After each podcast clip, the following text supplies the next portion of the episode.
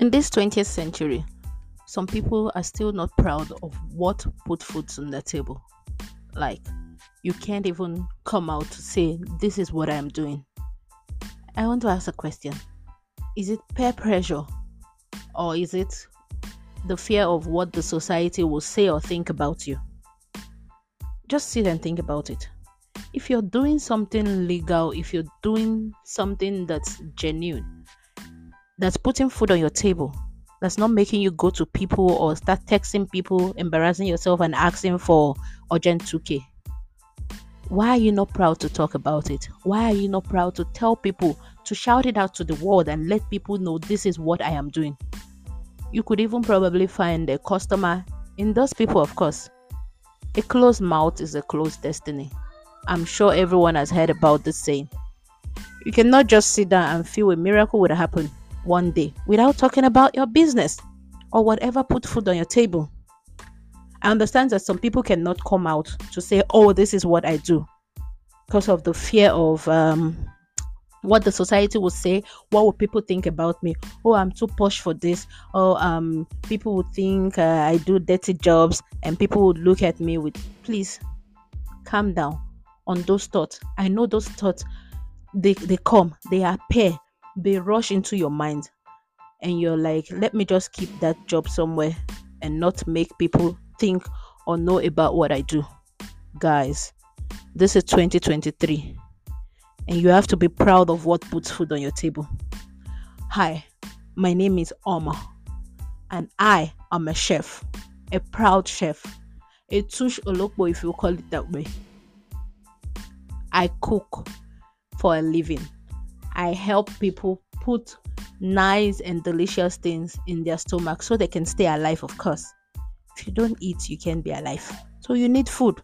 And I am here to make sure you eat healthy, you eat nice food. I am here to make sure you do not feel like you're not in your house or you're not in your country because I make real nice African traditional meal.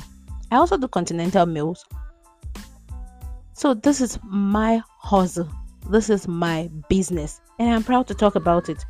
I do not care what the society thinks about people who cook food. I know once you mention, oh, I cook food, they close their eyes and start imagining different things. I beg, I don't pass that level. I've passed that level of you thinking everybody that cook uh, is somehow. No, I'm here to define or to redefine the art of cooking, to redefine the way people see people who cook or people who are chefs or to see a local even. Because I'm proud of my hustle. You can ask anybody around me, wherever I am or whoever is there. I do not mind. Not in a disrespectful way, but I say it out. I talk about my business. I am proud about my hustle. I'm not saying you should use me as an example, of course. But you can if you won't mind.